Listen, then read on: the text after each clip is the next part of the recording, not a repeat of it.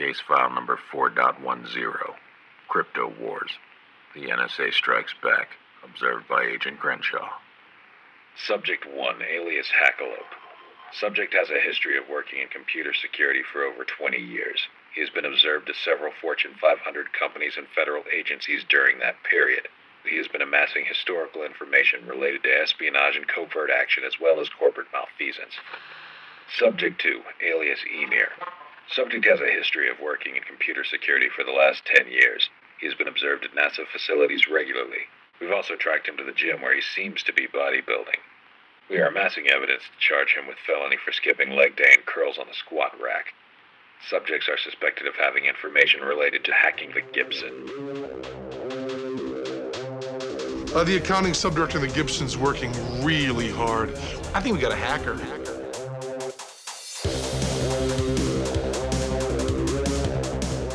So, Ymir, remember last episode we were talking about DES and the whole dispute about the 56-bit key length? Mhm, Yeah. When do you think, like, it was by the consensus of everyone, just known to be completely busted? When was it known to be busted, or when were they like, "Hey, we probably should change this"? Well, turns out those dates aren't that far apart. Oh, really? Oh, okay. I'm gonna spitball and throw my dart at like 2010s. no, it was actually 1999. Oh, okay, yeah. So the thing about that was that Jim Fraser of the NSA, when they were doing all of this stuff in 1977, estimated that the 56 key, bit key length would be good until 1990. Okay. He even said, but then you've got to just certify it in 1990 because in 1991 it's going to be attackable. Mhm. Now the reason why we're going to talk about like how DES was finally put into its grave is because it was still in use in 1990. It was still in use in 1995. It was still Mhm. in use for a little bit after that. In fact, 1997, the company RSA Security, and we'll talk a little bit about them in a bit, Right. set up a set of like X Prize type crypto analysis contests called the DES challenges. Mm, okay. So breaking DES under the terms of their challenge would have a $10,000 prize in 1997 money. And you'll recall that the Diffie-Hellman analysis thing said in their public comment paper in 1977 that it could be broken by a $20 million computer then at an estimated per key cost of about $10,000 per key under their set of assumptions of the number of messages that would be the scale of, of operation. And that $20 million is, would be about $95 million in today's money. Okay. And the NSA said that their numbers were completely bonkers, and Diffie Hellman, Diffie and Hellman, said, Whitfield Diffie and Martin Hellman said that the NSA's assumptions were completely off base too. Based on this analysis, I think that they were both right that both of them were wrong, um, which is actually an interesting thing to think about how uh, confident you can be about the predictability of when you think an algorithm is going to be broken. Mm, right. Anyway, so back to the uh, the the the DES challenges. The first challenge was issued in '97. It was won by a project called DESCHALL, which was led by uh, Rock uh, Verser, and they used a application that ran in the background on a bunch of users' PCs and would get you know key space. We've talked a little bit about this before. They'd get a set of keys to try against. So I should probably back up a second, tell you how these challenges worked. There was an encrypted ciphertext message, and you were supposed to find the key. Mm, Okay. Okay. So, what DESCHALL did, and this is actually very similar to how distributed net worked, which ends up coming up real soon now, uh, is that you'd have the ciphertext, and you could copy the ciphertext as many times as you want. Who cares? Right. Um, so, what you basically do is you have a database of all of the possible keys. Mm, okay. well, you have blocks of keys. You say from this hexadecimal number to this hexadecimal number because it's all bits anyway, right? Right. Yeah. So you don't have to have a database that just stores them all. And you say, okay, this computer over here running the client in the background will grab this chunk of key from this starting point to this ending point incrementally. Mhm, Okay. And then you do that a whole bunch of times, and you will eventually break the key. You'll go through the entire key space. But this is one of those operations, like we talked about before, where your computer and my computer, who are both working using the same client and busting the same key space, don't have to talk to one another because the central database tells us which key space we're working on. And so nobody's working on the same key space. Right. Yeah. Yeah. Exactly. Yeah. This is the whole thing about interconnects not being important for this kind of computation and being a lot more important for other kinds of computation. hmm Yeah. So they took advantage of this and did this distributed computing. Uh, and they ended up cracking it. You know, I don't have the how long it took them to crack it. I have the next two, how long it took. Uh, but they won the first challenge by just running the database system and writing the app and not running any of their own local cracking. Mm, okay. Well, they don't specifically say, but they didn't like invest in money for hardware specifically to do the cracking. They probably Right, had it running on some of their local systems because why not? Yeah. Yeah. Exactly. The next challenge was in 1998 on the 13th of, of January, and it was won by a system called Deep Crack. And Deep Crack was a cooperative project between Cryptography Research, uh, Advanced Wireless Technologies, and the Electronic Frontier Foundation. Oh, really? Okay. Yeah. The system was designed by um, Paul Kocher, who was pr- president of cryptography research, and it consisted of 1,856 custom chips that were ASICs um, that were on 29 boards that were all put together and connected to a big Sun computer, a Sun 4470, which is Mm, not quite a supercomputer, but awful darn close okay. this is a, a big box that was kind of competitive to some mainframe type tasks. Okay. But this is, you know, this is the whole mini computer versus computer, meaning mainframe computer type thing. This was right in that era of what do we use a mainframe for and what do we use for slightly smaller tasks. Mm, yeah. Yeah. Yeah. So with that system, they broke the message in 56 hours of work. Mm, okay. Okay.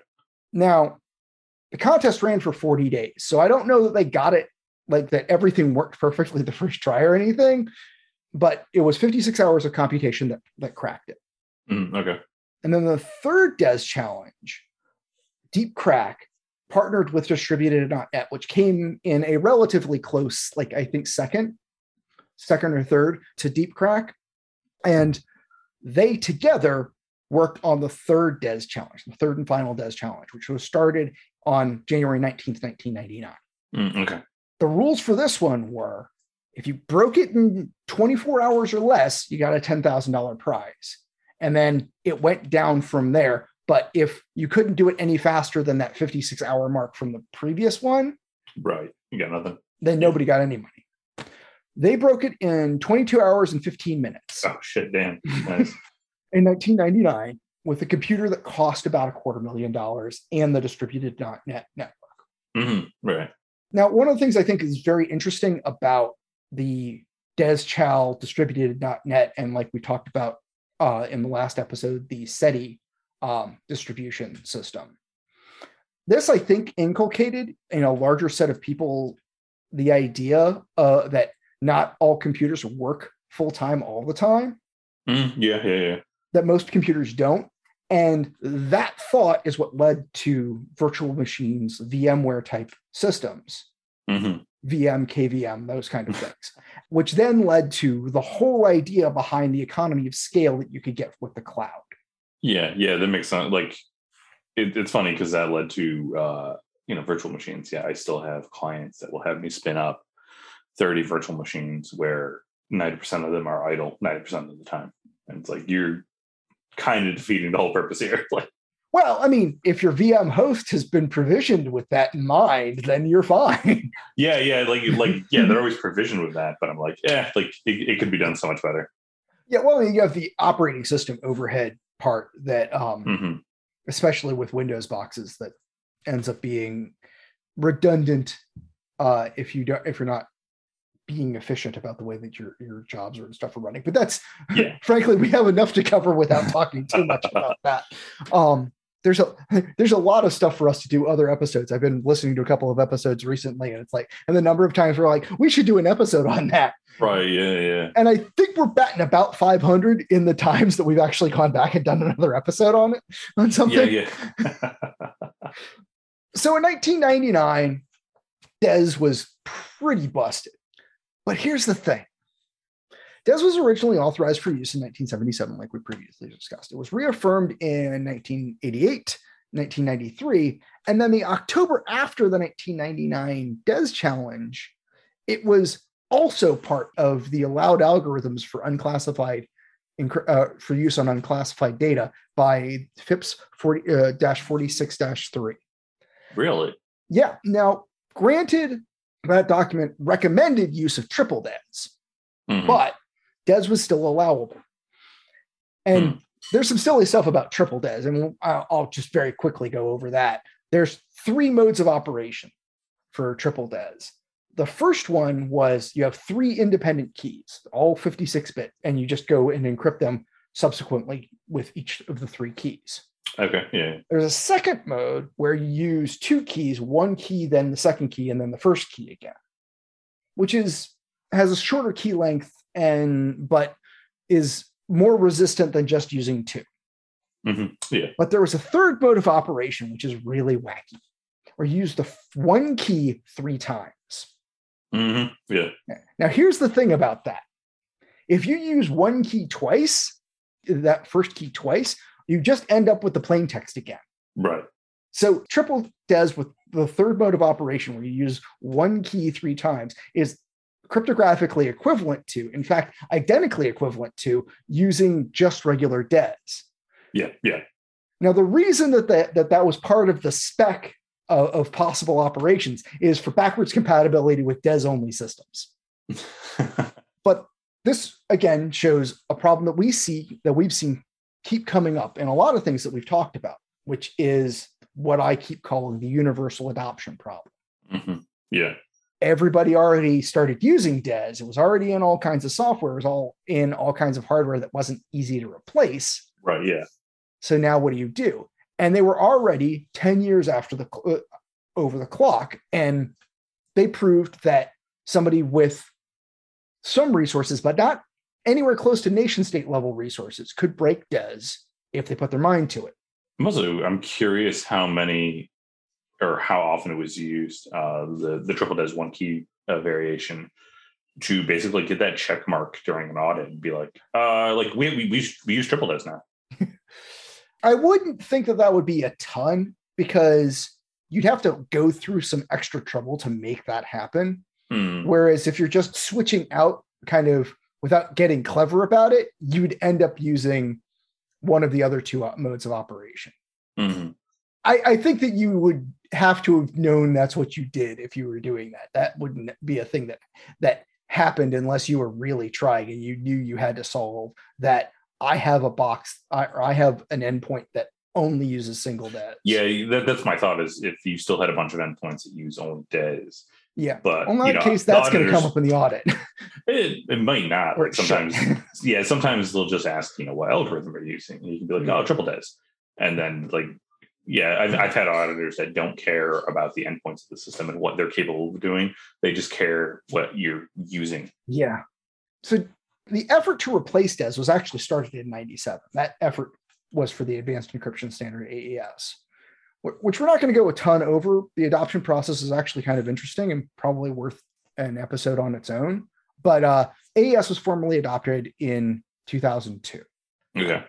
So Triple DES's time in the sun actually wasn't all that long mm-hmm. in terms of it being the best algorithm that was for federal information processing. A lot of Triple DES algorithms still existed in SSL world for a long time up until everybody went over to TLS 1.2. Mm, yeah, yeah. Uh, and in fact, I think there are still some triple DES algorithms that are legal that are legal implementation for that. Mm. The last time I wrote an OpenSSL uh, cipher string, I, I explicitly told it not to do triple DES. so now the last point on the whole DES story was in 2009, a set of German and Czech researchers made a system more or less based on the deep crack architecture, only they used FPGAs instead of ASICs, which means that they didn't have to produce the chips. An FPGA, a field programmable gate array, can be programmed on the fly. So hmm, they okay. they made the chip by programming the chip instead of burning the chip. Right. Yeah. So a lot more code than burning a chip. Like uh, if you remember the movie Real Genius, they had to uh, burn a chip for the B 1 bomber for the laser to be targeted. I don't think I ever saw that. I gotta look it up. Yeah, well, we've been talking about about doing kind of our one year anniversary episodes of a watch of hack, of hackers. Maybe the two year anniversary anniversary will be uh watching Real Genius. Oh damn! It had Val Kilmer in it. Okay. Oh yeah, it's a great movie. Um, anyway, uh, so in 2009 they they built a system based on Deep Crack called COPACOBANA because hackers are hilarious, and they built it to get similar levels of performance for a price at that point in 2009 of about $10,000 worth of hardware. So we went from $10,000 a key to $10,000 for a machine that would break it in a day. but that was 10 years after everybody was like, no, no, DES is pretty much dead. Yeah, like it's it's broken. No more use. So that was the death of DES. Now we move on to so DES is the symmetric algorithm, and the hash algorithms are, are pretty much tied into the symmetric algorithms. The next big piece of modern cryptography was asymmetric cryptography. Now, this started with one problem that Whitfield Diffie was pretty much obsessed with back in, in the mid 70s, which is how to exchange keys securely without having another channel of communication. Because mm-hmm. even at the time, we knew that one time pads worked, that if you and I had an identical string of random characters, I could write a message that just did a transposition between that seed character in the first position and the first position of my of my message and go on. This is how a one-time pad works. So the length of the key is the length of the message, and it works because you have an identical key on your end and because right, there's yeah. no repetition and everything's random it can't be broken in fact the russians did run into a problem with this at one point because i think we did discuss uh, this in a previous episode where they reused some keys mm, yeah they couldn't generate them fast enough so they reused keys and were able to, yeah, yeah. to break them but fundamentally it's sound but the problem with it this is a great example of, of this problem. You have to pre-share those keys beforehand, which is why the Russians ran into this problem because they didn't they couldn't pre-share those keys in sufficient volume.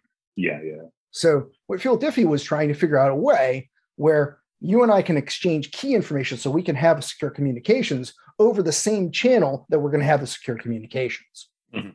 And in 1976, he came up with a revolutionary idea that allowed for this. And what it does is, is you and I share a prime number and its primitive root. And don't ask me what a primitive root is. Frankly, this is mathematics that's beyond me at this point. I um, assume it's just a root that kind of dwells in uh, caves. Yes. Um, and basically, I pick a number and you pick a number, and we do some operation where our number is given as the exponent of the primitive root.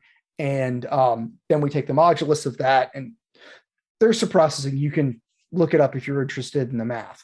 But what it means is because I know my number and the prime and the primitive root, and you know your number and the prime and the primitive root, you can discover my number without disclosing it because you know your number, but whoever's listening in between doesn't. Mm-hmm. Yeah, yeah. Now, he worked with Martin Hellman, who he learned from when he was in school and they produced a paper called New Directions in Cryptography, as well as the basis of the original Diffie-Hellman key exchange. Now, this was a pretty big deal. Uh, it was really new in the in the world of cryptography, or at least public space crypto researchers. So, a guy named Ron Rivest, who was uh, working at MIT at the time, read the paper, got interested in the problem of asymmetric cryptography, because the idea of asymmetric cryptography where you have a public and a private key. So the key that is used to generate the, crypt- the encrypted message is not the same key as used to, to decrypt it, had been theorized by new directions of cryptography. But they didn't have an algorithm. It hadn't been solved at that point, just the key exchange mechanism. So he got interested in this problem and he was at MIT and somebody he'd been spending a lot of time with, hanging out with a lot, was a guy named Adi Shamir, who, who he was Israeli, but at MIT. And they also were friends with another guy, a mathematician named um, Leonard uh, uh, Adleman. And from what I read, Adleman wasn't like super interested in the problem, but he was such good friends with Ron and Adi. he Yeah. just kind of went along for the ride. So they were discussing a bunch of different ideas, and it would happen that like one or two of them would have an idea, and the third one would always be like, "Oh no, I have a way of attacking that." It would be trivial if I took this approach, and they just kept going round and round and round on it, and they were actually getting pretty frustrated at the at the problem. And um, on Passover in 1977, Ron uh, Rivest uh, got into the Manischewitz, and he was. He, they don't say he was like off his feet drunk, but he was. He, by all reports, was drinking a fair bit that night. And like when he got home after midnight, he just couldn't sleep. So was was kind of flipping through a math textbook, thinking through the problem of problems that were that were really hard in one direction, but easy in another. Mhm.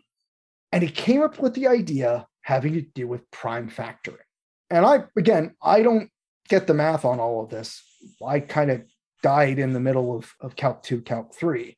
But um, he talked to Shamir about Adi, with Adi Shamir about it, and they created an implementation which they had Adleman test. And Adleman was kind of the, as the mathematician, kind of the best guy for testing the algorithms. And they figured out that they had a winner. And in August 1977, they published a detailed description of the algorithm in Scientific America Mathematical Games column. Hmm, okay. And they filed the patent in December of that year, um, which was granted in 1983.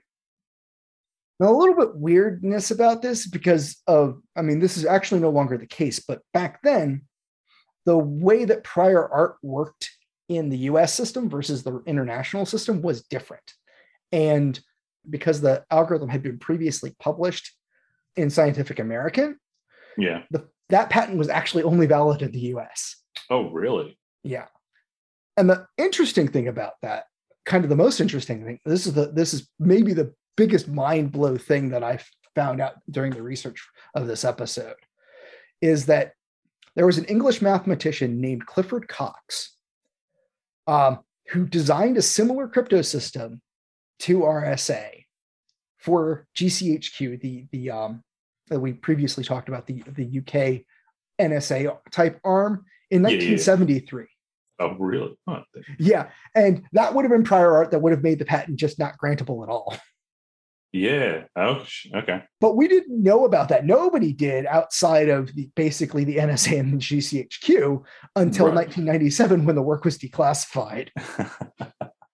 That's funny. And the, the patent expired in 2000, so uh, 17 years. So the Rivest, Shamir, and Adleman are the RSA in RSA. RSA yeah. Security, that company was based around the algorithm by, you know, started by these three guys. Like there is other uh, asymmetric encryption algorithms. Um, there's one called DSA, which is the digital signature algorithm, which I believe, and I didn't check this, but I, and I probably should have, but I believe that they figure out a way of implementing it for both digital signatures and digital encryption. But it originally it was only intended for for, for signatures.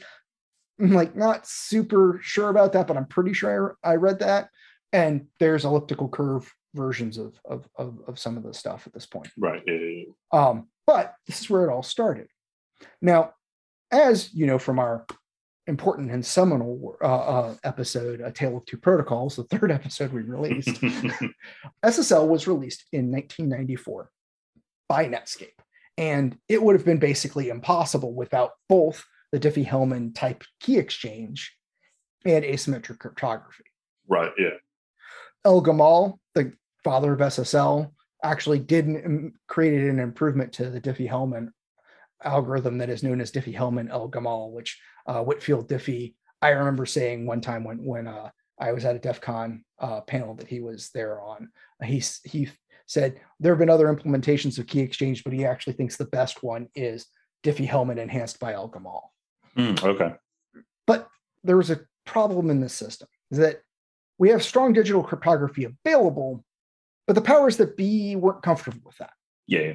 We already talked about, like in the first episode, how the NSA tried to prevent the, the publication of both the code breakers and the patenting of the original DES system. Mhm. Yeah. In 1991, a law was introduced, the Comprehensive Counterterrorism Act of 1991. And the introducing senator said, uh, in re- recent discussions with terrorism experts from the Federal Bureau of Investigations and other law enforcement agencies, I've discovered that there are several gaps exist in our anti-terrorism laws. So he was actually the sponsor of this act. Do you know which senator this was? Uh, guys, is it gonna be Lieberman? Nope, it's going to be a guy named Joseph Biden. Oh, damn. Okay. the name sounds really familiar. Yeah. Turns out he went on to hold a different office eventually. I find interesting that we now have Joe Biden as president. There's been a lot of other thoughts since then, but the Earn IT Act is kind of on the floor right now, and it's got a lot of similar ideas in it. No, really. And yeah, and I one of the conclusions that I've come to from a lot of this reading, and I was actually going to try and save this to the end, but is how important cryptography has been towards the growth of a digital economy and a digital world. How we had a this big move right around that the the whole set of scares around the earlier versions of TLS, where Yeah. everything moved to HTTPS. Like Mhm. Yeah. everybody cares about good, strong digital cryptography. It's necessary for commerce. Yeah. All of the government systems get a major dividend from the expense of implementing cryptography because it's a commodity thing. Right. Yeah. In fact, AES and its implementation were part of the consideration of how our major processors are designed. And that's why AES is actually faster than the old algorithms to implement. Like you don't need a special processor for it. It's built into the main processor and it's faster because of it. Yeah. Yeah. Exactly. So cryptography was considered under the US International Trade and Arms Restrictions, ITAR. Strong cryptography is considered was considered a munition. Okay. Yeah. So if you wanted to export it, it had to have an export license, and you couldn't give it to at all to certain sanctioned endpoint. Like they couldn't even get a license for it. Yeah. Yeah. This was also like the very beginning of the whole like razors and blades business model of Netscape, where they gave the browser away for free, but you, they sold the web server. So the browser could be downloaded, and everybody used Internet Explorer as kind of Microsoft's distributed, very convenient utility for downloading Netscape. Yeah. Yeah. Yeah. But at that point in time, you actually had to go to a web page asserting that you were a US person to download the full strength 128 bit encryption version. Mhm. The export version had 40 bit encryption. You remember Mm. that we're pretty close to around the point when DES was dead, and DES was 56 bits. Yeah. Yeah. Exactly. So this also caused a limited use of Phil Zimmermann's uh, PGP, pretty good privacy email security system, hmm which is interesting in and of itself. And frankly, there's a good chunk of stuff about the Phil Zimmermann system and a few other things that happened in this time period. I'm just trying not to go over literally everything that happened here. In fact, a really good book for all of this is the book that I used for a lot of my research, which is the same book from before, The Crypto Wars by Craig Jarvis. Uh, great work by Craig. There's been stuff like uh, Cryptome, the cryptography, wi- Phantom Wiki is actually quite good. And there's surprisingly good stuff on Wikipedia. But anyway, uh, anyway, sorry. Got, I probably didn't need to do the whole credits thing all over there, but I felt guilty um, uh, because there's just a, a ton of really good information about this. Um, yeah. but the most important thing was that it was really causing a bind for both the development of commercial products and the expansion of open source software that ITAR, the ITAR restrictions were in place. Right. That makes sense. In fact, one of the protest things that went on by the hacker community is uh, t-shirts were produced with the source code for the RSA algorithm in Perl and a barcode in the in one of the standard barcode uh, um, standards for the source code. So if you scanned it with basically a barcode scanner, you'd get this the Perl source code of the implementation of the RSA algorithm, Mm, and it would nice, say this shirt is a weapon or this shirt uh, uh, is considered a munition and is not uh, for, is not uh, for export or viewable b- by non-U.S. persons. like various versions of the of, of, the shirt. Some of them said on the back had like Bill of Rights void free speech, and yeah. um, and the thing is, it, there was this really weird free speech artifact during testimony about this. Somebody asked, "Hey, this software is considered a munition. We can't export it, right? Well, what about the relative of the newly published in 1995 book Applied Cryptography? Does that fall under the same restriction?" And it doesn't because it had been established that you basically couldn't censor any books. right, right. So we had a book detailing all of these algorithms and talking a great deal about them and uh, crypto analysis.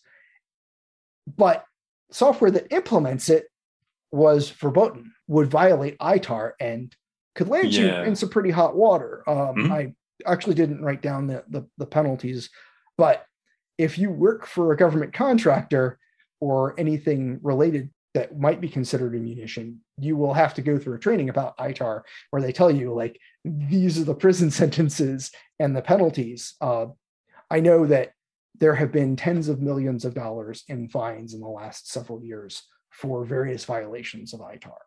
Yeah, you can be fined up to one million dollars per violation, or ten years of imprisonment, or both. So like they're not joking around. This is worse than copyright infringement. So the EFF was pretty new at the time. Started, I think we mentioned in a previous uh, episode, by one of the the founders of Lotus Mhm. and some cypherpunks. And between them and the software industry, they lobbied pretty hard for software not being considered a munition. But in the end, what did it was a bunch of legal challenges. There were civil libertarians and privacy advocates, but the guy who gets a lot of the credit for this is uh, Professor Peter Junger uh, from Case Western University Hmm, okay. and he was teaching some classes on cryptography and and he had to send all his non-us students from the room when he would when he would teach it. And he tried to find out what the standard was what he could show and what he couldn't.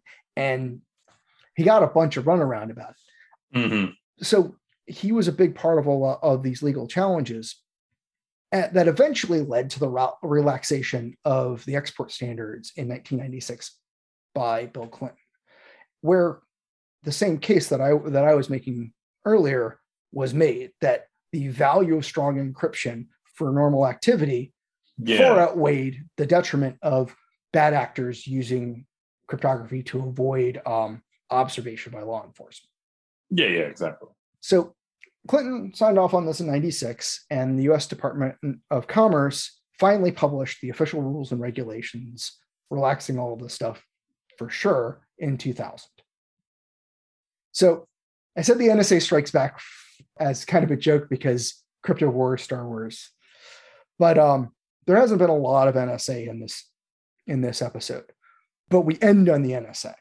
Hmm, okay. So have you ever heard of the Clipper chip? The Clipper chip. Mm, no. it was a thing that that was part of the study materials in my CISSP, but you got your CISSP after I did. Yeah. Yeah. I don't remember that coming out at all. So the Clipper chip used the skipjack algorithm developed Mhm. by the NSA. And what the Clipper chip was supposed to be is in every telecommunications endpoint that would encrypt the communication and create a, cre- a key escrow system so that it could be decrypted by law enforcement when law enforcement wanted to. Mm, okay. Now, the simplest case that you might consider for something like this would be just, oh, we're going to put a key on everything. Well, that's really bad, really fast, because as soon as you have the key, you can read all communications. Yeah. Yeah. Exactly. So you have to create a mechanism, what's called a key escrow system, to individually encrypt things, at least on a per device basis. That way, you're not, um, if you break it once, you're not broken everywhere. Yeah. Yeah. yeah. So they had an algorithm that was created by the NSA. It was actually based on a it was a Feistel algorithm. So it's based on on something in the same family as DES, Feistel, the Feistel algorithms are, are, or Feistel network is, is uh, Horst Feistel uh, from last episode, the guy who basically created DES. Um, Yeah, yeah. the the original demon or Lucifer uh, um, algorithm. So the skipjack algorithm used an 80-bit key in a Feistel network, a related algorithm to DES, and the NSA primarily developed it in 1987. They'd done some prior work in the 80s, but 87 is when they like they set this algorithm in stone. Now the thing is, and Bruce Schneier, uh, the the applied cryptography guy, uh, was has been quoted as saying the thing about DES was when it was published, it really supercharged the whole crypto analysis world because we finally had an algorithm to attack. Mhm. Yeah, yeah, yeah. And this was similar to DES. So it got a lot of look pretty quickly as soon as we were able to see it. The algorithm was declassified in 98. And we'll talk about the attacks in a second. But the chip, the MYK 78, was designed by Mykotronx and fabricated by VL, uh, VLSI Technologies. So it went for $16 uh, unprogrammed, $26 programmed. And one of the big barriers to it being adoption was just that it was so expensive. Nobody bought it. But it's a good thing that it wasn't because um, in 1994, Matt Blaze published a paper called Protocol Failure in the Escrow Encryption Standard. And he pointed out a, a serious vulnerability in the law enforcement access field, which was the leaf field, which was the key escrow mechanism uh, field for the Clipper chip. okay. That leaf field was 128 bits, which was 16 bit hash value and 112 bits of the ciphertext of the escrowed key. Right, right. So what he figured out was that 16 bits as a hash was too short. That he could brute force a similar piece of text that would pass the hash, but wouldn't contain the key. Mm, okay. So if you did that, you would have something that looked like it had been encrypted and had a valid key escrow key right up until you tried to read it. Ah, okay. When you tried to read it, the key wouldn't come out and you couldn't decrypt it. But a funny thing about Matt Blaze in 1993, he registered crypto.com and ended up selling it in 2010 to a crypto Visa card company called Monaco. Oh, damn. How much did they sell? for? They didn't disclose it. It is theorized to be between five and ten million dollars. Mm, okay, nice. So shortly after the publication of the uh, algorithm, Adi Shamir of RSA fame and uh, a collaborator named Eli Biham, who is another Israeli cryptographer, discovered a partial attack on, on Skipjack. Skipjack used a 32 round use of the Feistel network. They found an attack that got them through 16 of those 32. There were some subsequent attacks that thought they had gotten it, but at this point, the last few papers basically say that nobody's successfully attacked the full algorithm, all 32 rounds. Yeah. But it hasn't been a huge focus of crypto analysis either. So Mm, yeah. I don't know what we can necessarily say about whether or not it would have stood the test of time. Right. Yeah. But I worry about the escrow key system because of some of the stuff we're going to talk about in episode three, which is the hacker strike back. so there was a lot of pushback by privacy advocates um, in the background of all of the stuff in both the last episode and this episode and stuff that we didn't even cover in the same time period was a set of folks called the cypherpunks. I don't know, I want to get too far in them they may deserve an episode on their on their own but they've been very active and they were in fact they were they were part of the push to get DES deprecated um, that led to the DES challenges in addition to a bunch of other stuff. But there's some problematic stuff with those guys too. It was it like there's a lot to cover there. Yeah. Um, But between them and the industry basically not wanting to adopt it because of the expense, it didn't get adopted. But the thing that I, that that I find interesting is in the exact same time period, the CIA was running crypto AG and already had a backdoor into a lot of Mhm. communications yeah. Yeah. Which is kind of my position on a lot of this stuff. It's kind of fair cop for professional government organizations to try and break the uh, communication stuff. But it is much less cool to me to create a potential vulnerability in real encryption as a matter of course for law enforcement. I think that that is overall a bad idea. Yeah, yeah, I agree. Yeah. And the hacker strike back is about how the DVD system got broken, which was also a key escrow type mechanism. Well, it's a little different than a key escrow mechanism, but it was a, where the key information was distributed all over the place. And I think it's a really good example of what happens when you try and create a system where you have much less tight control of the key information, which is which you kind of have to whenever you create a very large scale um, encryption system. Yeah. Key security becomes a big problem. And the examples that we have where people have done it have all had implementation problems. So it's a thing that makes me afraid that just doing it creates a weakness in the entire crypto system. Yeah, yeah, definitely.